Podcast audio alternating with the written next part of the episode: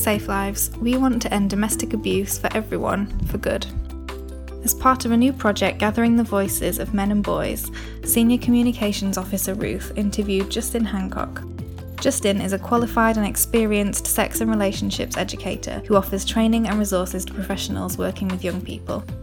Justin also runs Bish UK, a comprehensive and well respected sex and relationships education website for everyone over 14. Thank you so much, Justin, for agreeing to take part in this podcast. That's okay. Um, it would be great if you could just start by introducing yourself a little bit so people know your background and your areas of work. Um, I've been a sex and relationships educator since 1999, so I guess that's 20 years now. And um, I got into it through youth work.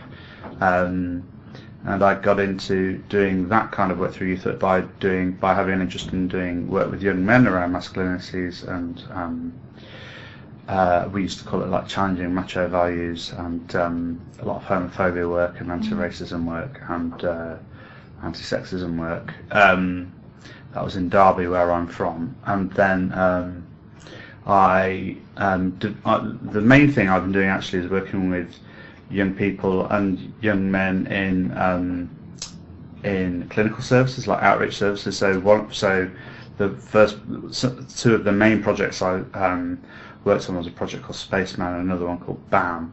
Uh, and they were um, trying to get young men to come into young people's sexual health services because young men were l- low attenders of sexual health services, and I think still are, um, although we don't really have, due to the cuts to sexual health services, we don't really have as many as we should have. Uh, I was talking about cuts a lot probably today. um, so, uh, so that was about kind of um, sending out uh, very kind of um, inclusive and positive messages towards young men to say that they are welcome to come to a you know to come to these services and part and part of that was doing a lot of delivery and of RSE in schools as well.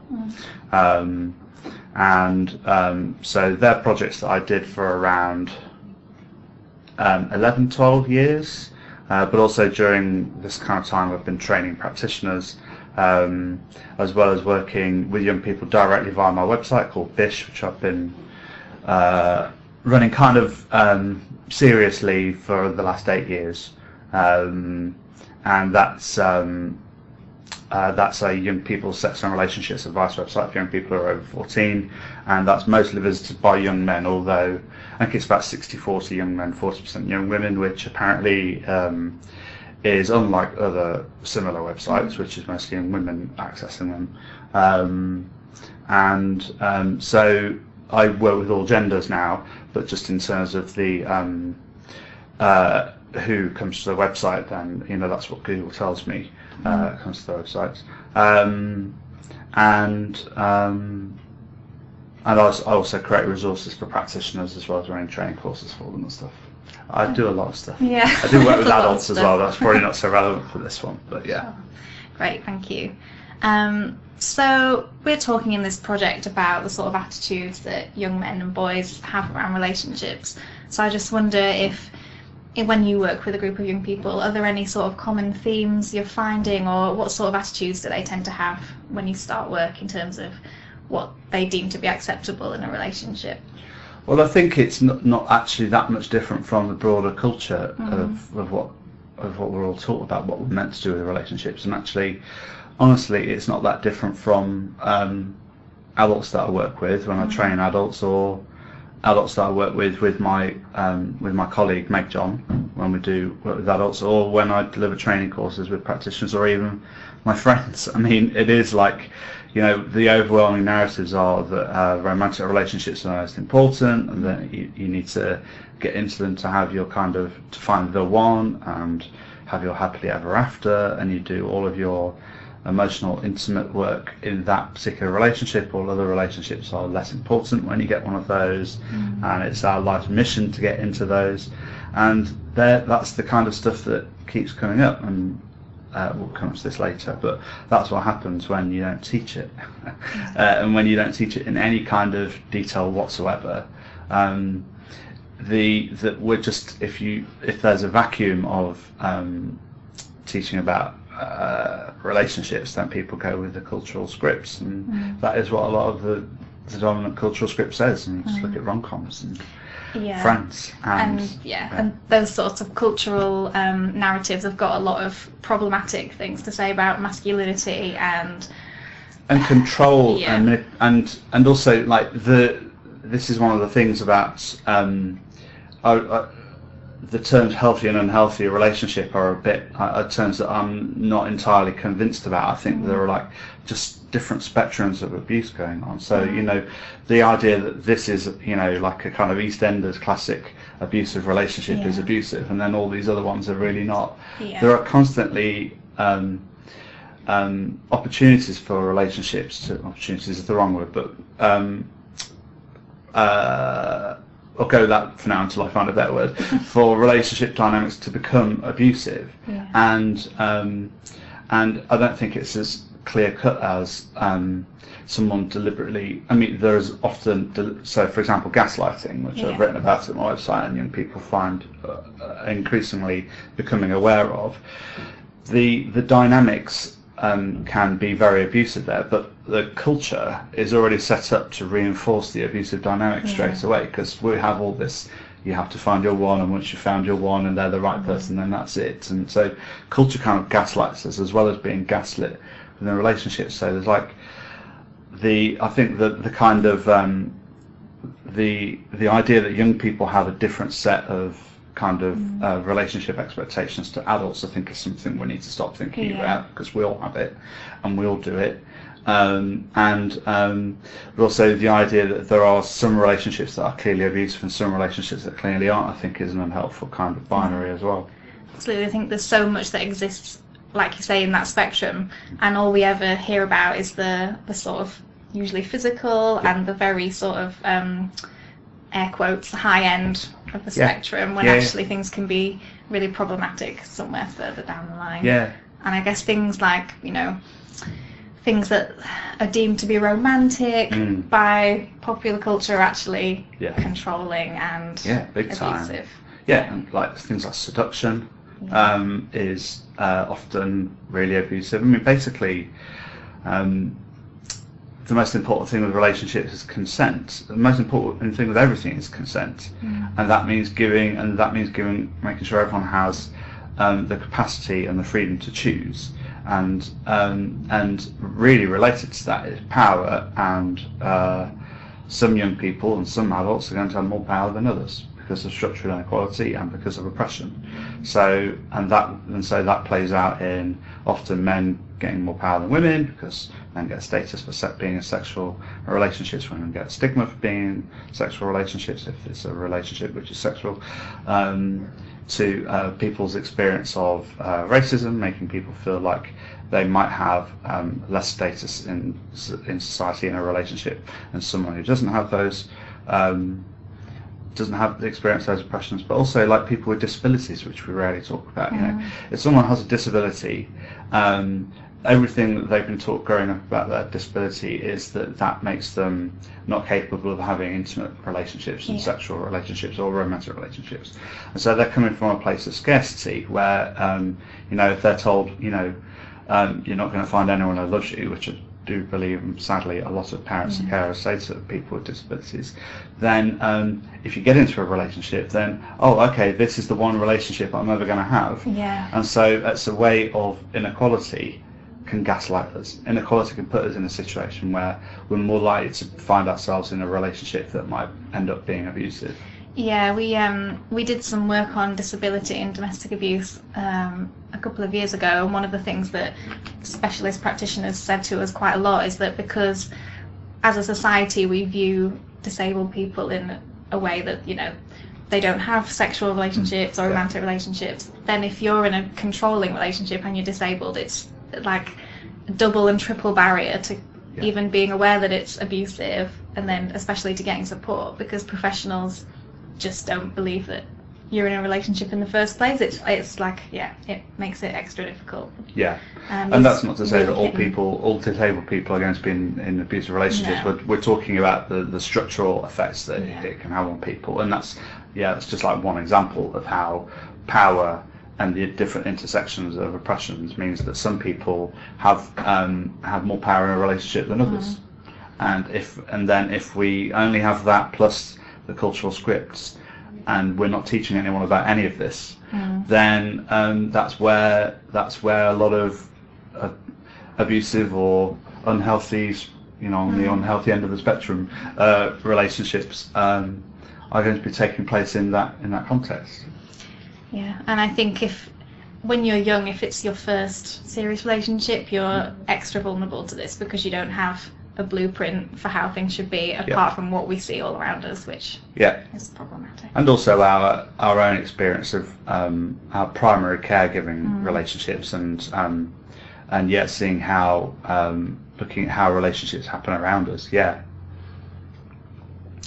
So we might have covered this slightly already, but is there anything that you think you hear often from young people or young men that might be a surprise to people who don't work in this field or don't spend much time around young people? I mean in the time I've spent working with young men um, I hope it's not a surprise to people but I, I guess it might be that actually they are really really interested in uh, romantic relationships and intimacy and have talked to me and do talk to me about having really big time feelings for people or how am I ever going to get over someone or uh, I've got this friend and I think I'm I think I'm in love with them what am I going to do or and um, uh, one of the most basic assumptions that we have around men masculinity and relationships is that men are interested in sex and women are interested in romance and that uh, that's the only way around that it has to be which is um, nonsense. Um, the the difficulty I find with working with young men is something that keeps coming up is that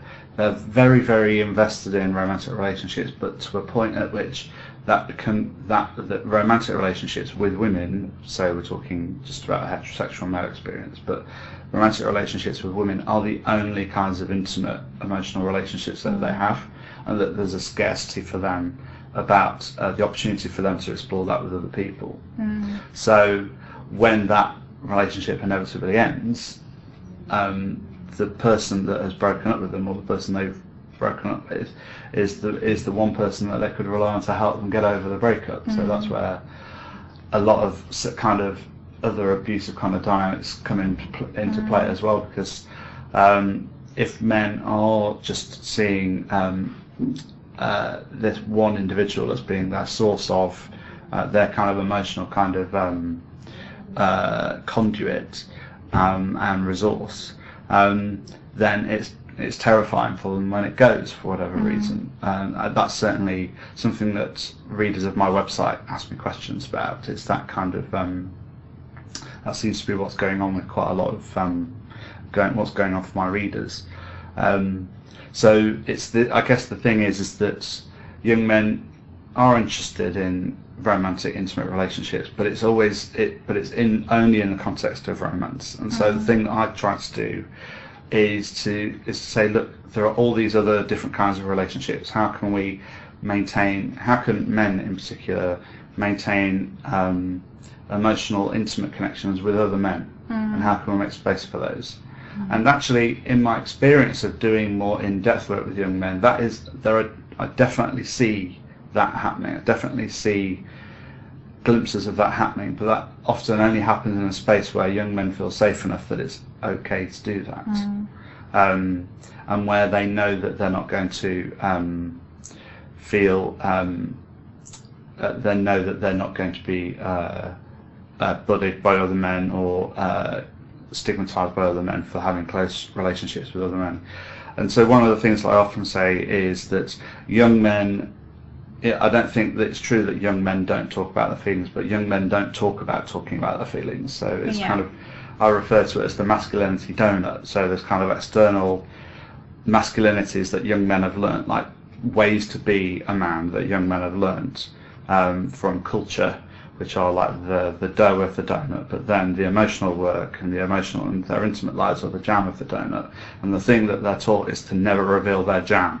Yeah. Unless it's like safe to do so, and if young men feel that their jam's under threat, they might create more and more dough, which is why often young men can be very difficult to work with, um, because they they do the macho thing in order to to to protect the uh, the, the emotional sides, which they are, is rule number one of men's club, I guess. But once you're able to kind of to to demonstrate to young men that you understand that and you understand how masculinities work, then you can get in a situation where you can create spaces for young men to be doing this kind of really necessary work around um, friendships and um, and like family kind of relationships as well, and crucially also relationships with themselves.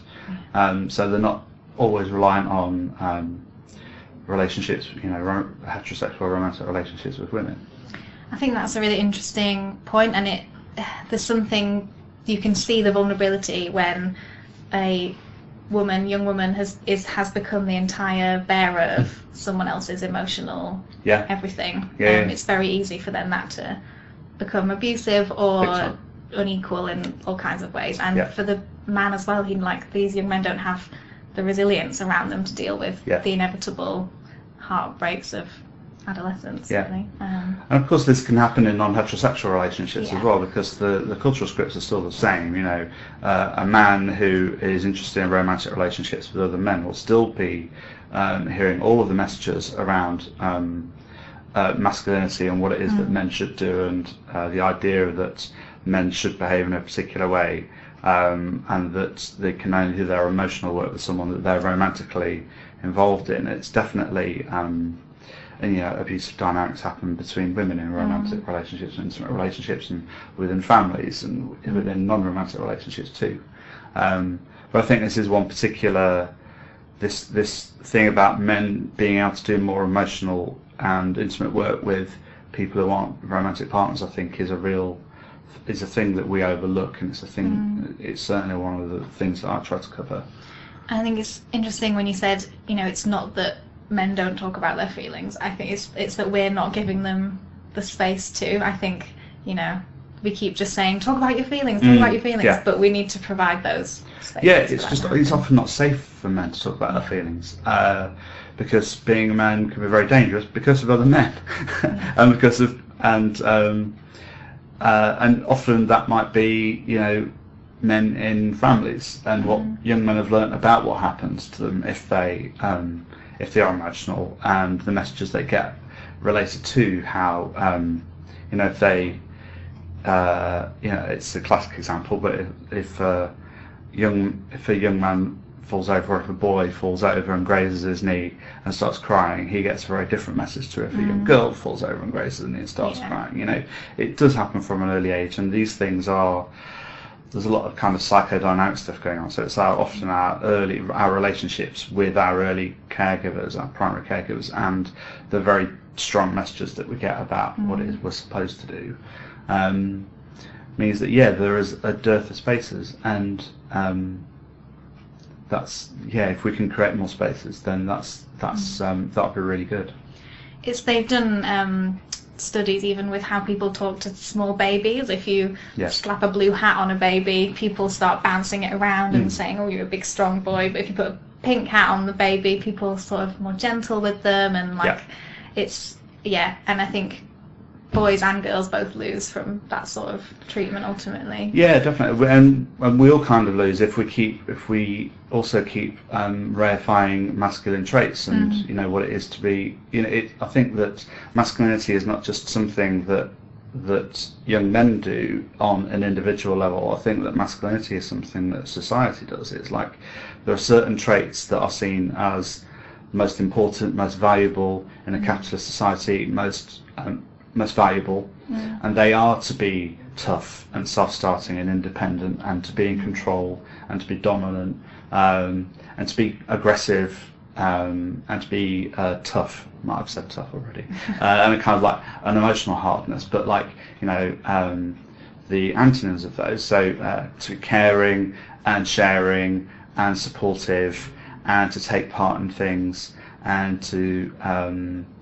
and to to do all of that kind of work is not valued so much. And it's not paid. I mean, even Exactly. literally not it's valued. literally not. It's yeah, in all Yeah. senses of the word. So, in a way, it's like we. Again, I'm talking about like dominant culture again, and we'll, I guess I'll come back to talking about individual young men again. But you, we can't escape culture, and that's you know that we're in a culture that values traits of masculinity more than anything else. So, the difficulty for young men is well, you know, is when they when all of these things when they're taught to do all of those things and they are privileged and valued for doing all of those things then some a huge amount of work to do in explaining to young men why it is that they should no longer have those privileges and why Mm. it's bad for everyone that we're all doing this but um, but you know I a, a, a tiny bit of a Game of Thrones tangent but you know the way that people No think about spoilers, please. yeah, no spoilers. Okay, I won't put any spoilers in. But the way that people react to Arya and Sansa, right? Yeah. Sorry, I'll, I'll make this very short.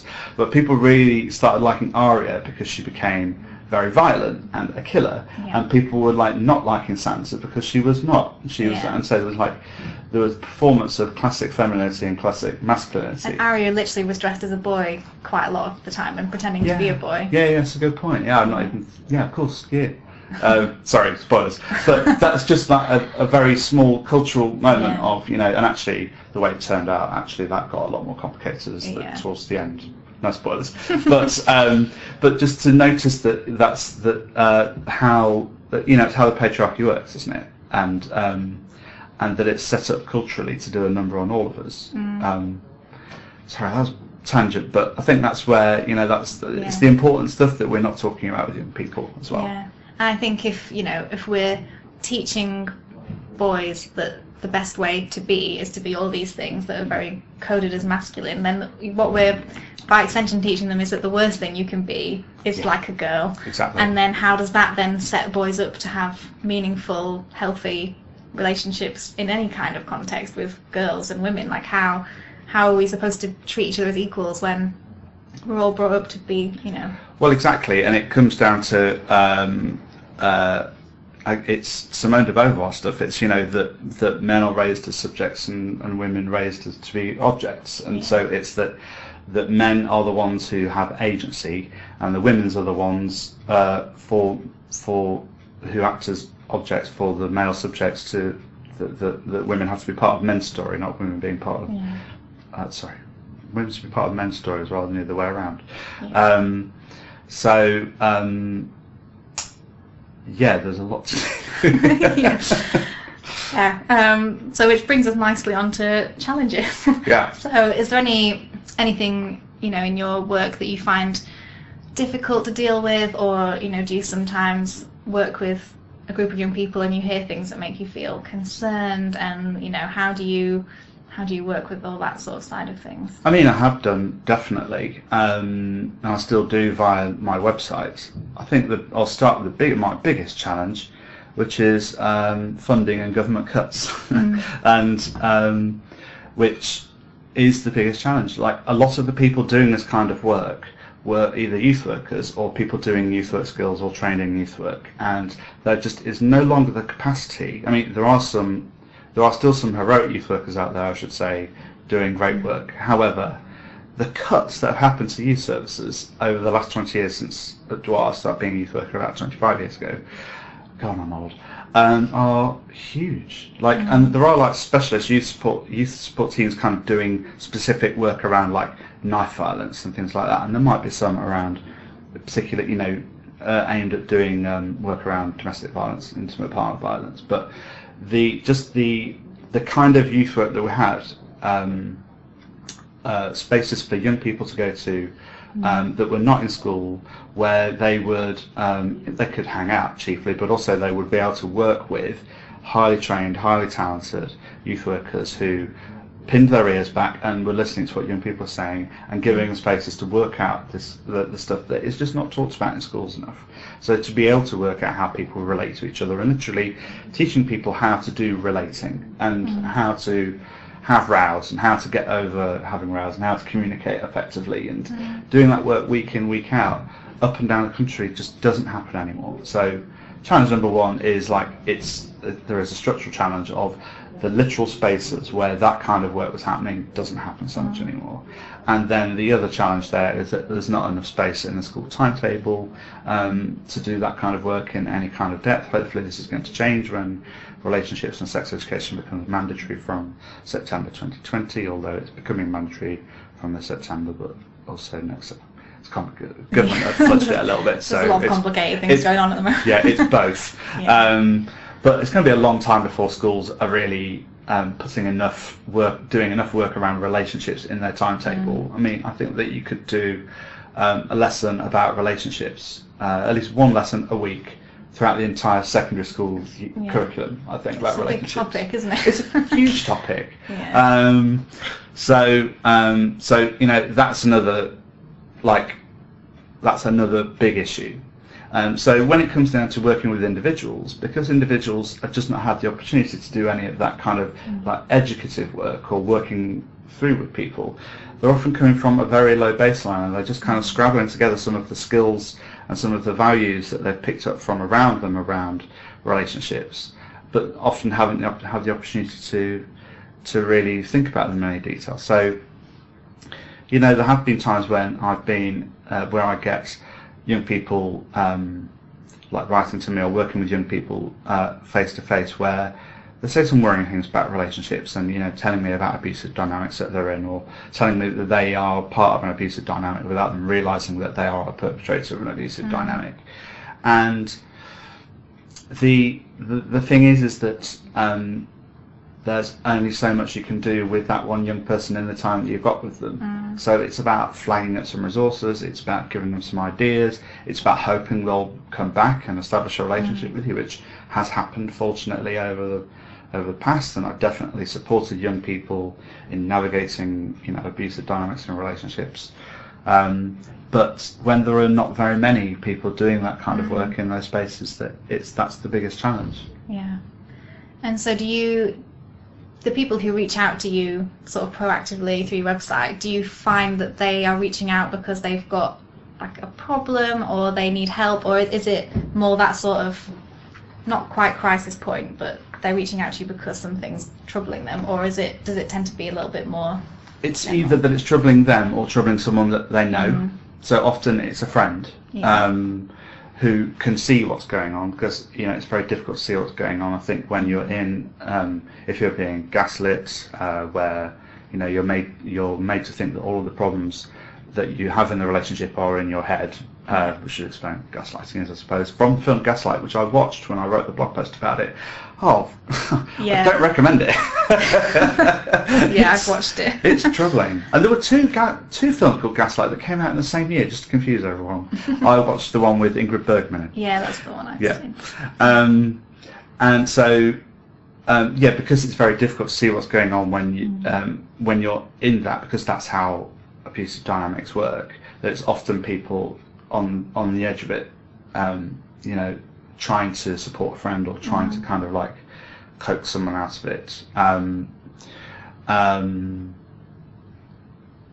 I think that's the main kind of that's the main and, and when I've worked directly with young people, if I've had time to work with young people directly and they're telling me about some of the things that are coming up in their relationships, you know, there, there might be some red flags for me as someone who's like trained in this and has done lots of work with young people where I can ask some gentle, open questions about what's going on.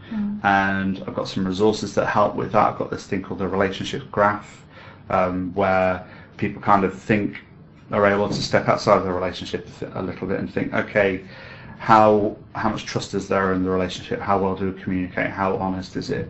Do we actually have good times anymore? Um, is there still this chemistry that we used to have? Um, do I feel safe? Um, you know, things like that. And they kind of think, well, um, what is actually going on? And am I in love, or is this what love's meant to feel like? And what is, you know, if someone keeps telling me that they love me, then surely that's all that I need, and that's all that you know I've been taught that is the most important thing. Um, again, it's an example of like culture gaslighting us, um, and so kind of navigating that and and also saying to young people that all you know relationships end, um, and that you still have agency and you need to have a relationship with yourself and um, and crucially, as I was saying earlier, with your friends and your family and your other people in your life. Um, that's kind of my, you know, that's there some of the tactics that I would use with young people. But um, it depends on what kind of training you've had and what kind of um, what kind of um, background you come from. But um, what I, what doesn't work for me, I don't think it would be to say to young people, okay, you're in an abusive relationship, let's get you out of this. Yeah, we hear from young people that they that that term just doesn't relate with Yeah. them a lot of the time. Um, and we, you know, we've done some work with young people where they've talked about being referred to a specialist domestic abuse service Mm. and then getting there in a support group with like women in their 30s who have two kids and Right. and, and it's just a, it doesn't like relate to what they're experiencing or Yeah. um, And it's that thing of um, abuse is a thing that happens to other people, yeah, isn't it? nobody And- wants to think that it's something that No, exactly. happens to you. And that, I think that's the, one of the problems with this like dynamic, uh, sorry, this binary of uh, Mm-hmm. abuse, non-abuse. And also the other thing that we don't do, in, we'll come off this, I'm sure, in relationships and sex education, is to we don't do any gain framing. So we don't talk about what does what does it feel like to be in a relationship where it's consensual and intentional, and love is not just something that is said to you to trap you into a relationship, but it's done. You know, love's like the idea of love as a doing word, to quote a Massive Attack song, um, and that um, you know how does that feel and what does that look like, and can we think of any fictional examples from you know, and to look at culture and you know, if culture's doing a numbers, can culture also help us here? Um, but again, it's just there's not enough time spent on that. Yeah.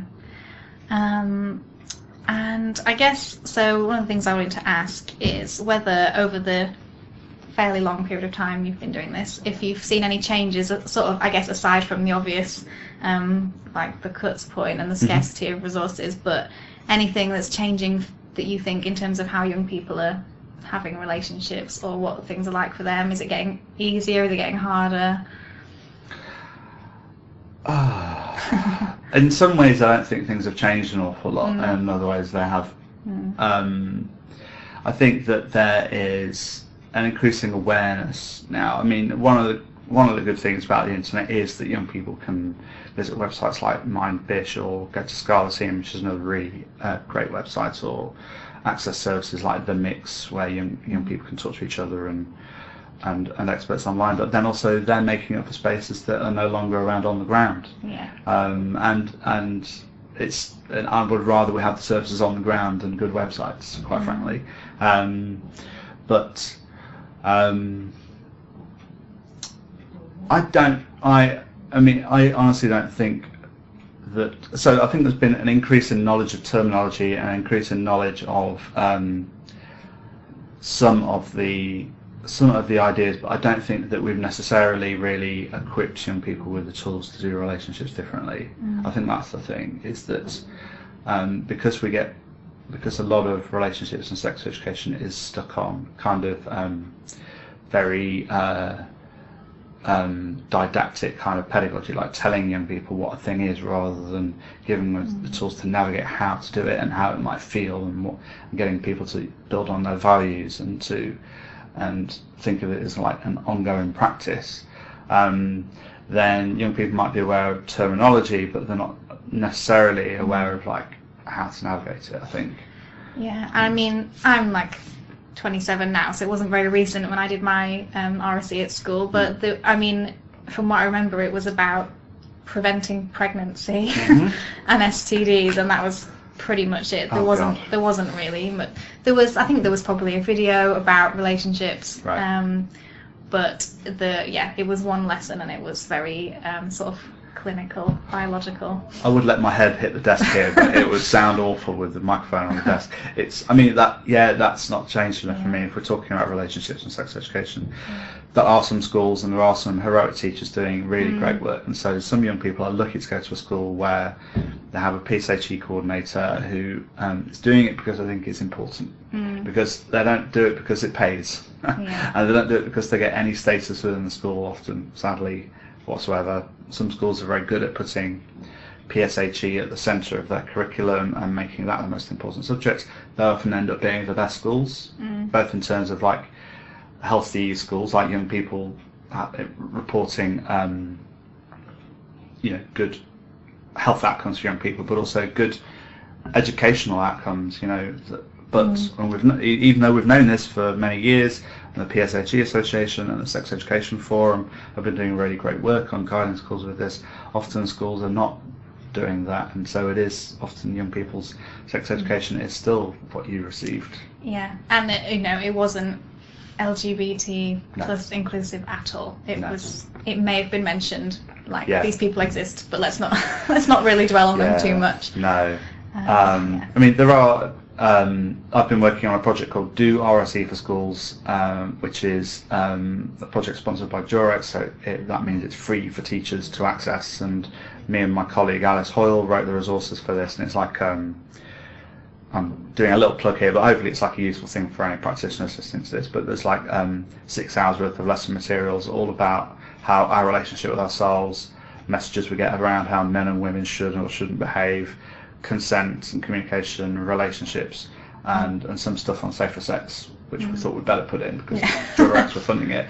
But you know, it's about all of the stuff that we've been talking about, and there's also lots of resources on there to help teachers who are not very confident. But ultimately, to come back to another political rant, is that unless some, unless there is funding and capacity for teachers to get trained, and help for the organisations delivering training around relationships and sex education, and even like really expanding what we mean by relationships and sex education, and just thinking that you know imagine what it would be like to, to do a whole module uh, with year 10s on what trust means. Like that would be great. Or, you know, and looking at being able to look at um, power in the nuanced way that we've been talking about it and thinking about how to do consensual relationships and thinking about why it is that romantic relationships is at the top of a, a pinnacle of relationships and everything else is beneath that and why we you know why we do all that. All of the things that we've been talking about we can be delivering in RSE mm-hmm. if there were the time the resources and the expertise to do it. And at the moment there's some of those some of the mm-hmm. expertise but there's not a lot of the other stuff. Yeah.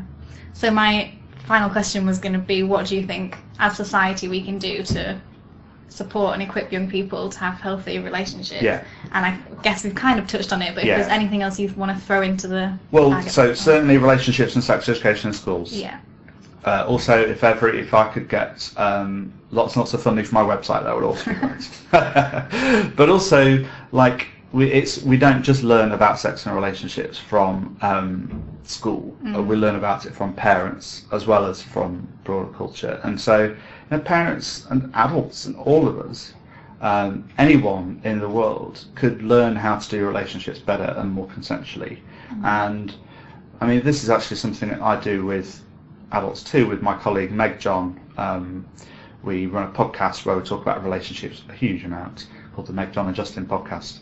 And we have materials at our website, megjohnandjustin.com, where people can think about how they do relationships with each other and not just romantic or sexual relationships, but um, how we do them and how we um, communicate and how we talk about what kind of dynamic do we want and what do we want this relationship to, to give us and what can we do with this what do we want this relationship to give us and how do we make our relationship with ourselves really important and how do we do self-care and self-consent and how do we talk about boundaries and how do we make sure that people are listening to our boundaries and um, how do we make people accountable um, for consent violations. And what does that mean even and how do we understand where we have power and privilege and how that means that it's on us to be doing more of the work around consent and more of the work around negotiation?